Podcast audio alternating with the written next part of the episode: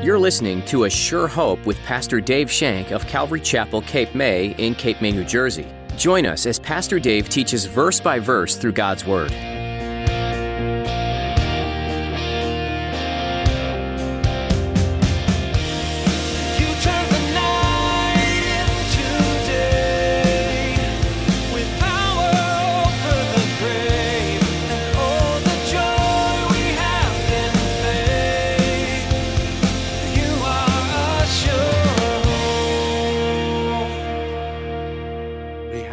Plenty of passion when it comes to the Daytona 500. I'm one. I love the race. We have plenty of passion when it comes for football games, basketball games, hockey games, whatever. We have plenty of passion for sitting and being baked in the sun. We have plenty of passion for eating. Oh, we love to eat, don't we? We have plenty of passion for all these things. Oh, how we would take that passion and direct it towards God. Oh, if we would have zeal for God. What passions do you have in your life, and what actions do they inspire? Pastor Dave challenges you today by asking this question. It's hard not to be swayed by the things of this world and to end up placing all of your time and energy into them. But if you could place Jesus above all else, you'll then understand what truly matters. Now, here's Pastor Dave in the book of John, chapter 2, as he begins his message Conversion, then Cleaning.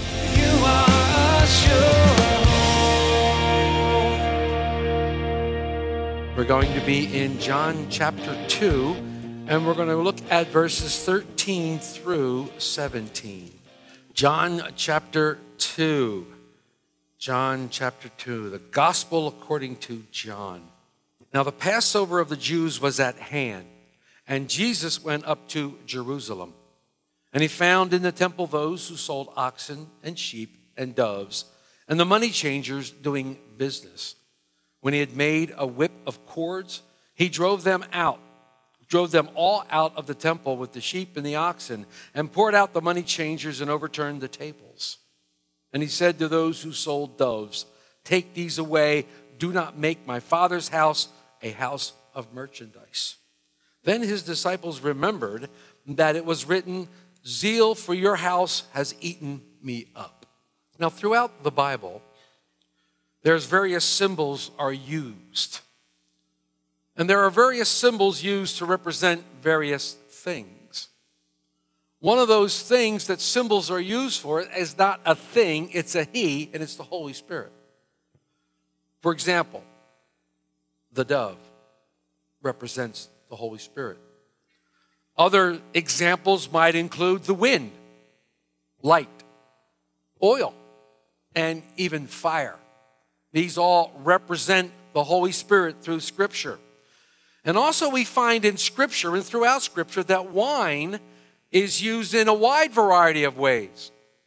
Wine can represent a drug, or it can represent a blessing. It, it can be the symbol of debauchery, and it can, it can be a symbol of abundance. Wine was part of the drink offering, symbolizing being poured out for service. Wine was part of Melchizedek's blessing on Abraham. And several, several thousand years later, Jesus uses wine in the Passover representing the blood of the new covenant, his very blood. That leads many to believe that wine can also be a symbol of the Holy Spirit, representing the new life that we have in Jesus Christ. Now, follow me on this. In the Gospel of Luke, in chapter 5, verses 37 and 38 jesus is speaking. He's giving them parables. I'll read from 36 to i'll read all the way down 36 to 39 and he jesus spoke a parable to them. No one puts a piece from a new garment on an old one otherwise the new one makes a tear. And also the piece that was taken out of the new does not match the old. And no one puts new wine into old wineskins, or else the new wine will burst the wineskins and be spilled, and the wineskins will be ruined. But new wine must be put into new wineskins, and both are preserved. And no one, having drunk old wine, immediately desires new, for he says, The old is better. Now we know that wineskins is a type of vessel. And again, throughout Bibles, throughout Scripture, vessel becomes a symbol for people. Vessels become a symbol for people. For Christians, There's the old man and the new man. The old man represents the life we had before conversion. The new man, the new vessel, is the life that comes because of conversion. We're born anew, born again. Our old lives, our old ways are entirely incompatible with the new life, the new wine, the new life of the Holy Spirit. The new life requires change. It requires expansion. It requires a steady improvement, while the old life, there was never really any desire to change. Never really any desire to rid ourselves of what was old. Now remember, the new wine is tied to the blood of the Passover, the new covenant, which results in us receiving God's Spirit. The new blood, the cleansing of the blood of Jesus Christ, accepting Him as Savior and Lord. We are cleansed by His blood and we receive the Holy Spirit. And then when we are baptized in the Holy Spirit, one of the spiritual results is the power to change, to change our lives, to just say no. Trying to cram all that into a person who is unwilling to change will invariably result in his coming apart at the seams like an old wineskin. Jesus' point here is clear. You can't fit his, Jesus' new life into an old form. This explains why Jesus did not begin to reform the movement of Judaism. He didn't work with the rabbinical schools. Jesus says, I haven't come to patch up your old practices. I haven't come to make the old practices new. I've come to give you an entire new set of clothes, an entire new set of practices. And just because people are more comfortable with the old, they assume that it's better. I'm more comfortable with the old, and so it's got to be better than the new. The new is kind of scary, the new is kind of frightening. One commentator I read said this, and I love it. The epitaph on the tombstone of many a dead church reads, quote, we never did it that way before, unquote. Pastor Chuck used to always say, Blessed are the flexible, for they shall not break. So last week, we read as Jesus turns water into wine. The jars that the water was placed in were there to fulfill the Old Testament requirements of ceremonial washing. And they were empty at that time because all the guests that came to the wedding had to go through the ceremonial washing of their hands and their feet. This was part of the law. But when the water pots are again filled to the brim, Jesus transforms the water. And in essence, it was a sign of him transforming Judaism. It was transforming Judaism. It was a miraculous conversion from the old ways of the law, the ceremony, and the purification to the new life that we have in Jesus Christ. John made note of it in chapter 1, verse 17, when he says, For the law was given through Moses, but grace and truth came through Jesus Christ. The spiritual cleansing of Jesus' blood that was shed on the cross supersedes all ritual washings, all traditions, all ceremonies of man. Jesus fulfilled the rituals, he fulfilled the law, he replaced it with something better. We said this last week. He replaced it with himself. He replaced it with himself. So at the wedding feast of Cana that day, Jesus used this changing of water to wine as a sign of the new covenant in his blood.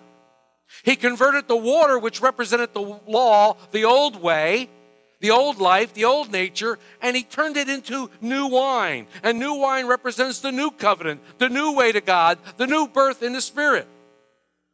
Very shortly, can't tell you when because I don't know, we're going to be in chapter 3, and maybe by December. But in chapter 3, you all know that Jesus has a conversation with a certain Pharisee by the name of Nicodemus.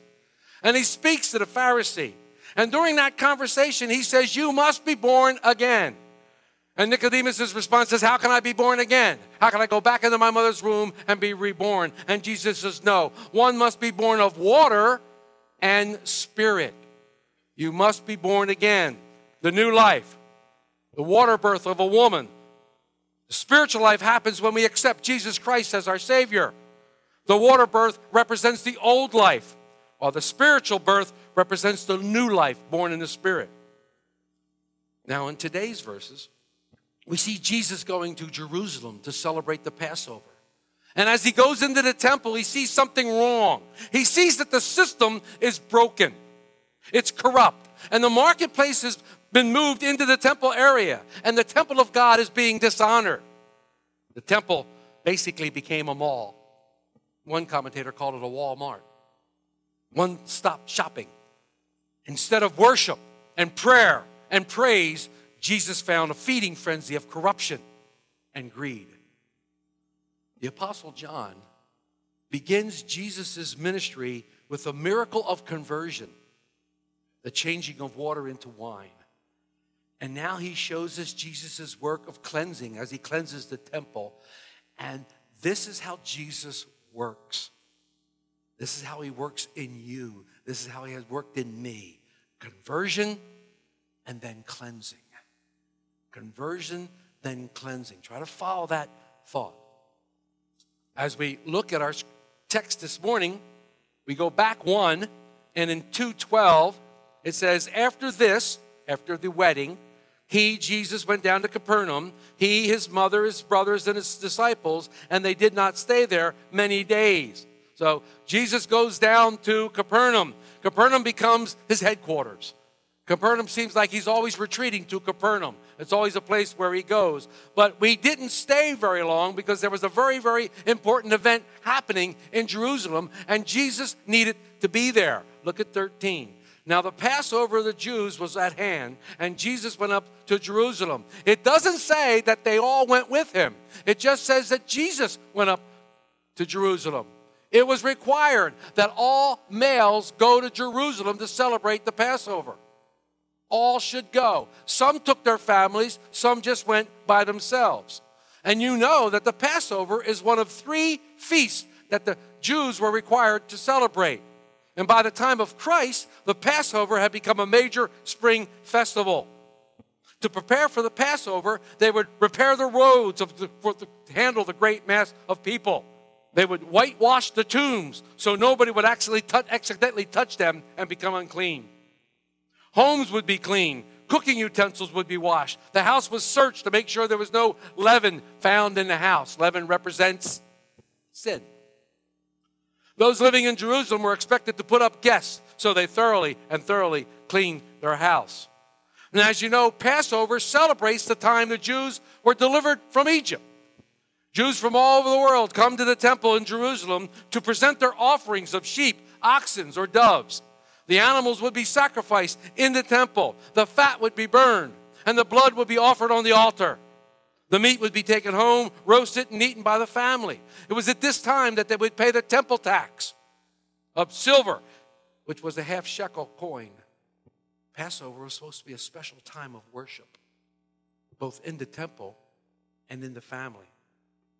In the Gospel of John, he will record three Passovers. The final Passover is basically what we call the Last Supper, right before Jesus' crucifixion. We'll study that a couple years. So Jesus, fulfilling the law, goes to Jerusalem to celebrate the Passover. Look at 14. And he found in the temple those who sold oxen and sheep and doves and the money changers doing business. He immediately goes into the temple. And I love it because in Luke and in the three Gospels, uh, where the uh, um, and, and all four Gospels where the temple is cleansed, he calls it his father's house. I love that. He calls it his father's house. But what he finds there greatly disturbs him. Inside the temple, he saw merchants selling ox, sheep, and doves. Why? Because it was inconvenient for the people to bring their animals all the way from wherever they lived. It was inconvenient for them to bring their animals all the way from where they lived to be sacrificed, so they sold them there. Their journey was long. They brought their sacrifice to Jerusalem. He also saw the money changers. Remember, it was a time to pay the temple tax. But you couldn't pay the temple, if you were from Rome, you couldn't pay the temple tax with a coin that had Caesar's picture on it. You couldn't do it. That was considered blasphemy. So you had to change it from that coin into a temple coin. That's why they did this kind of thing. So these all seem like good things, right? I mean, they're making a way, they're making it easier for people to come and do their sacrifices because the animals are already there. They're making it easier for people to pay the temple tax because they're changing money. It's an exchange, right? Well, not so fast.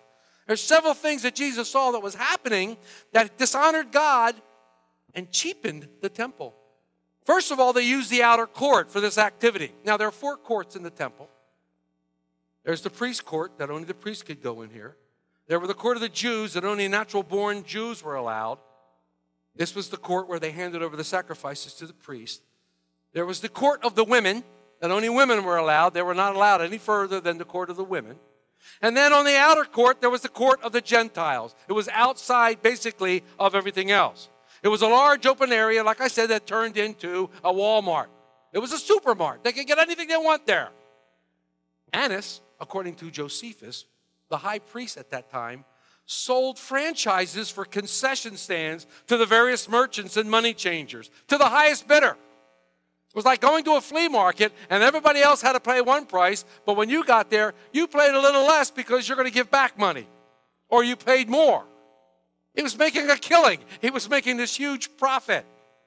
The merchants were charging inflated prices for the oxen, the sheep, and the doves. And better yet, if you bought an oxen, a sheep, or a dove, the priest would look at it and go, unclean.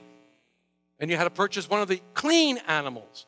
Then the priest would turn around and sell your animal as clean to somebody else. It's a scam. The money changers would cheat the people by charging an unfair exchange rate for foreign coins. Jesus saw the greed, he saw the corruption and the wickedness being carried out right there in the temple of God, in the court of the Gentiles. And this made him insane. And another reason it made him insane because it was the court of the Gentiles.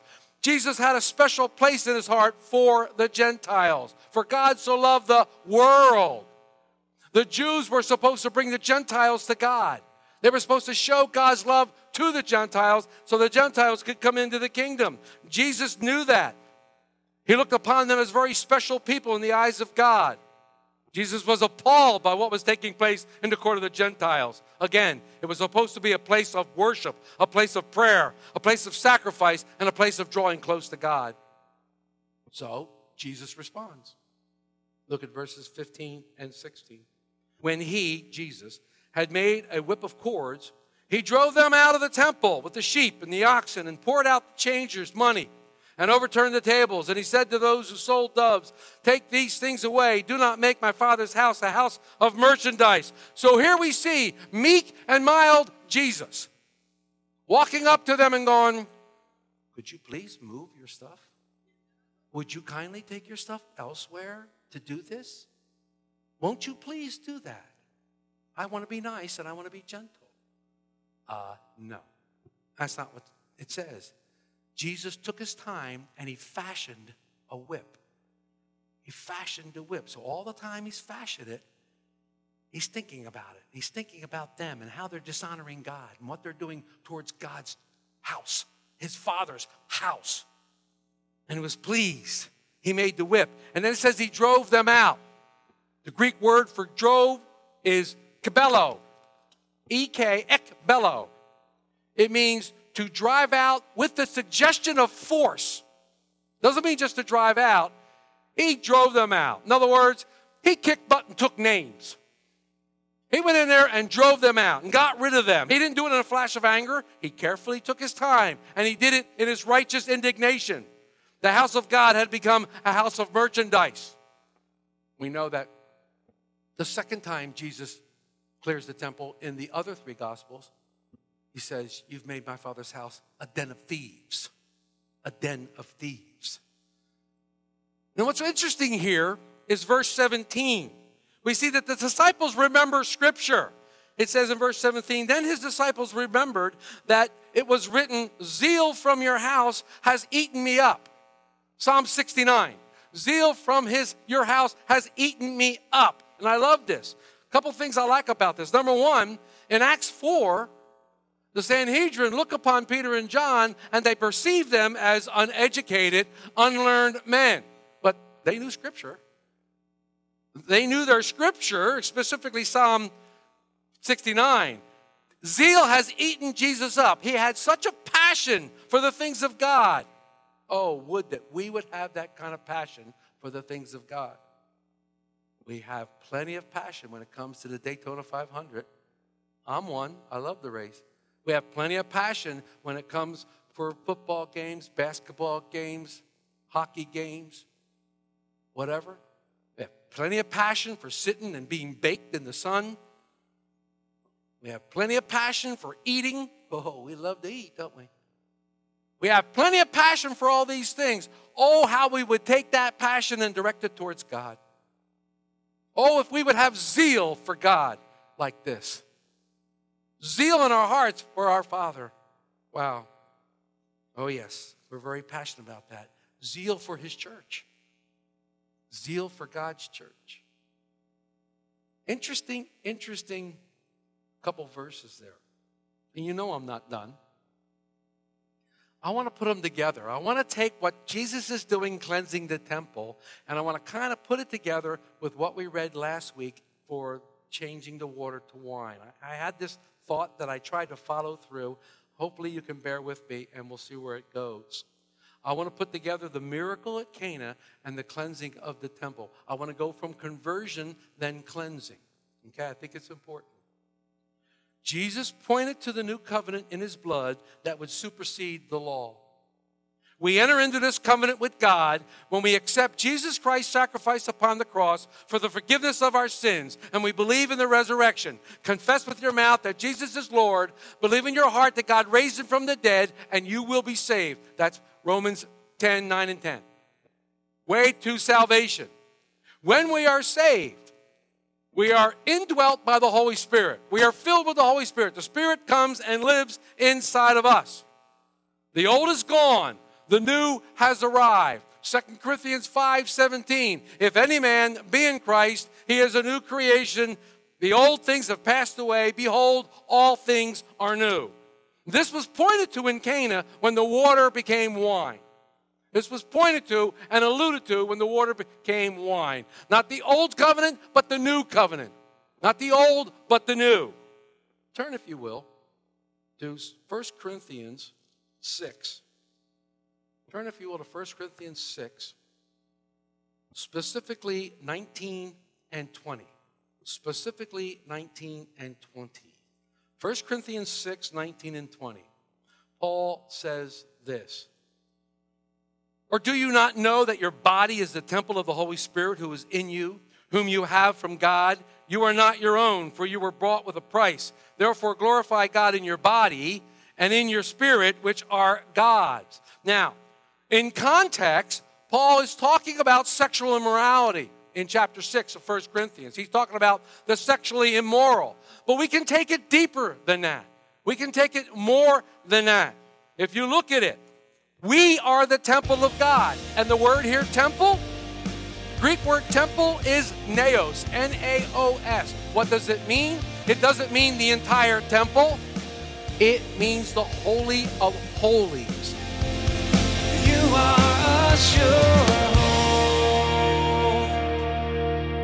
The book of John covers Jesus' life and ministry here on earth, but the book begins long before Jesus was born in a manger. He existed with God the Father from the start. So many other religions have some figure they look to or commemorate, but none of those mere men accomplished what Jesus did.